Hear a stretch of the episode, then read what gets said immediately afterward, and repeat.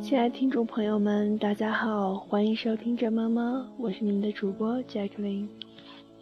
今天想跟大家读的这篇文章是来自丹麦的童话大师，大家都非常熟悉的安徒生。安徒生是非常非常有名的童话作家，他的《拇指姑娘》《海的女儿》《丑小鸭》《卖火柴的小女孩》等等。至今都是脍炙人口的童话故事。今天要跟大家分享的这篇文章标题叫做《光荣的荆棘路》。光荣的荆棘路。从前有个古老的故事，《光荣的荆棘路》。一个叫做布鲁德的猎人得到了无上的光荣和尊严，但他却长时期的遇到极大的困难和这冒着生命的危险。我们大多数的人在小时已经听到过这个故事，可是后来还谈到过他，并且也想起自己没有被人歌颂过的荆棘路和极大的困难。故事和真实没有什么很大的分界线，不过故事在我们这个世界里经常有一个愉快的结尾，而真实常常在今生没有结果，只好等到永恒的未来。世界的历史像一个幻灯片，它在现代的黑暗的背景上放映出明朗的片子。说明那些造福人类的善人和天才的训导者在走怎样的荆棘路？这些光耀的图片把各个时代、各个国家都放映给我们看。每张片子只放映几秒钟，但是它却代表整个的一生，充满了斗争和胜利的一生。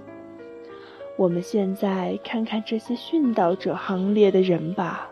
除非这个世界本身遭到灭亡，这个行列是没有穷尽的。我们现在来看看一个挤满观众的圆形剧场吧。讽刺和幽默的语言像潮水一般从阿里斯托芬的云喷射出来。雅典最了不起的一个人物，在人生和精神方面都受到了舞台上的嘲笑。他是保护人民反抗三十多个暴君的战士，他的名字叫苏格拉底。他在混战中救援了阿尔西比亚德和申诺峰，他的天才超过了古代的神仙。他本人就在场，他从观众的凳子上站起来，走到前面去。让那些正在哄堂大笑的人们可以看看，他本人和戏台上嘲笑的那个对象究竟有什么相同之点。他站在他们面前，高高地站在他们面前。你多汁的、绿色的毒萝卜，雅典的阴影不是橄榄树，而是你。七个城市、国家在彼此争辩，都说河马是在自己的城里出生的。这也就是说，在河马死了以后，请看看他活着的时候吧。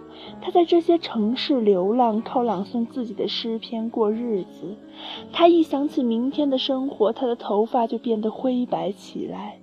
他。这个伟大的先知者是一个孤独的瞎子，锐利的荆棘把这位诗中圣哲的衣服撕得稀烂，但是他的诗歌仍然是活着的。通过这些诗歌，古代的英雄和神仙也获得了生命。图画一幅接着一幅地从日出之国、从日落之国现出来。这些国家在空间和时间方面彼此的距离很远，然而他们却有着同样的光荣的荆棘路，生满了刺的，只有在它装饰着坟墓的时候才开出第一朵花。骆驼在棕榈树下面走过，它们载满着殿青和贵重的宝贝。这些东西是这些国家的君主送给一个人的礼物。这个人是人民的欢乐，是国家的光荣。嫉妒和毁谤逼得他不得不从这些国家逃走。只有现在，人们才发现他。这个骆驼队现在快要走到他避乱的那个小镇。人们抬出一具可怜的尸体，走出城门。骆驼队停了下来。这个死人就是他们正在寻找的那个人——费尔杜西。光荣的荆棘路在这儿告一结束。在葡萄牙的京城里，在皇宫的大理石台阶上，坐着一个圆面孔、厚嘴唇、黑头发的非洲黑人。他在向人乞求。他是加莫恩的忠实的奴隶。如果没有他和他祈求的许多铜板，他的主人叙事诗《露西亚达》的作者恐怕早就饿死了。现在，加莫恩的墓碑上立着一座贵重的纪念碑，这是一幅国画。铁栏杆后面站着一个人，他像死一样的惨白，长着一脸又长又乱的胡子。我发明了一件东西，一件许多世纪以来最伟大的发明，他说。但是人们却把我在这里关了二十多年。他是谁呢？一个疯子。疯人院的看守说：“这些疯子的怪想头才多呢。”他相信人们可以用真气推动东西。这个人的名字叫萨洛蒙德·高斯。李显流读不懂他的预言性的著作，因此他死在疯人院里。现在哥伦布出现了。街上的野孩子常常跟在他后面讥笑他，因为他想发现一个新世界，而且他居然也发现了。欢乐的钟声迎接着他胜利的归来，但嫉妒的钟声敲得比这还要响亮。他，这个发现新大陆的人，这个把美洲黄金的土地从海里捞起来的人，这个把一切贡献给他国王的人，所得到的报酬是一条铁链。他希望这条链子放在他的棺材上，让世人可以看到他的时代所给予他的评价。图画一幅接着一幅的出现，光荣的荆棘路真是没有尽头。在黑暗中坐着一个人，他要亮出月亮里山丘的高度，他探索星球与行星之间的太空。他这个巨人懂得大自然的规律，他能感受到地球在他脚下转动。这个人就是伽利略。老迈的他又聋又瞎，坐在那儿，在尖锐的苦痛中和人间的轻蔑中挣扎。他几乎没有力气提起他的一双脚。当人们不相信真理的时候，他的灵魂在极度痛苦中，曾经在地上跺着这双脚，高呼道：“但是地在转动呀！”这有一个女子，她有一颗孩子的心，但是这颗心充满着热情和信念。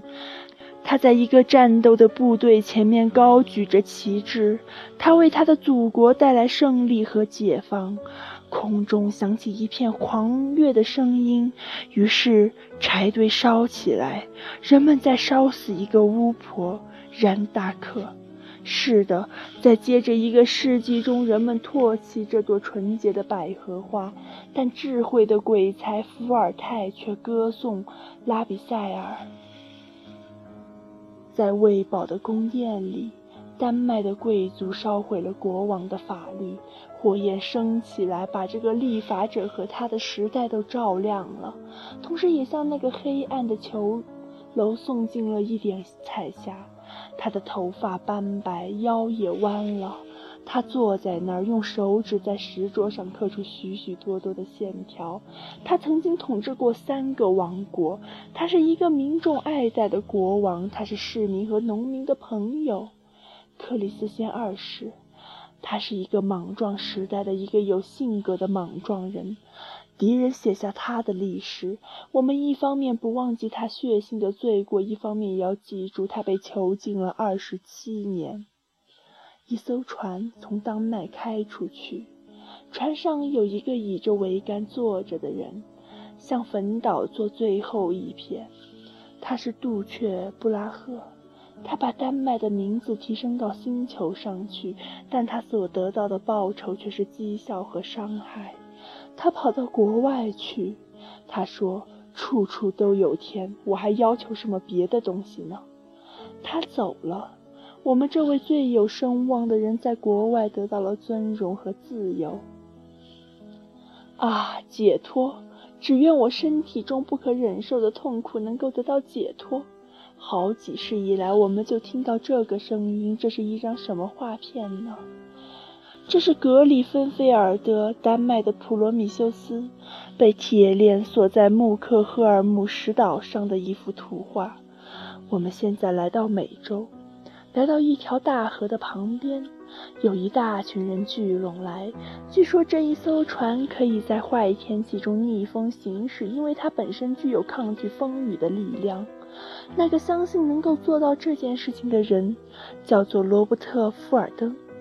他的船开始航行，但是他忽然停下来了。观众大笑起来，并且还嘘起来，连他自己的父亲也跟大家一起嘘起来。自高自大，糊涂透顶。他现在得到了报应，应该把这个疯子关起来才对。一根小钉子摇断了，刚才的机器不能动，就是因为它的缘故。轮子转动了起来，轮椅在水中向前推进，船在开行。蒸汽机的杠杆把世界各国间的距离从钟头缩短成为了分秒。人类呀，当灵魂懂得了他的使命以后，你能体会到这清醒的片刻中所感到的幸福吗？在这片刻中，你在光荣的荆棘路上所得到的一切创伤，即使是你自己所造成的，也会痊愈、恢复健康、力量和愉快。噪音变成了谐音。人们可以在一个人的身上看到上帝的仁慈，而这仁慈通过一个人普及到大众。光荣的荆棘路看起来像环绕着地球的一条灿烂的光带，只有幸运的人才被送到这条带上行走，才被指定为建筑那座连接上帝与人间的桥梁。没有薪水的总工程师。历史拍着它强大的翅膀飞过许多世纪，同时光荣的荆棘路这个黑暗的背景上映出了许多明朗的图画，来鼓励我们，鼓起勇气，给予我们安慰，促进我们内心的平安。这条光荣的荆棘路跟童话不同，并并不在这个人世间走到一个辉煌和快乐的终点，但是它却超越时代，走向永恒。这就是这篇来自安徒生的《光荣的荆棘路》。这篇文章呢，相信大家能听出来，它展现了许许多多伟大的先驱者们为了使得真理让人类所认识，在人生的路上披满着荆棘，甚至牺牲的悲壮历史。是的，我们的历史上有许许多多这样的先驱者，他们是伟大的，同时又是悲哀的。是不是万万没有想到，安徒生这样的童话大师也能写出这样的文章呢？感谢这些先驱者们为人类做出的这样的贡献。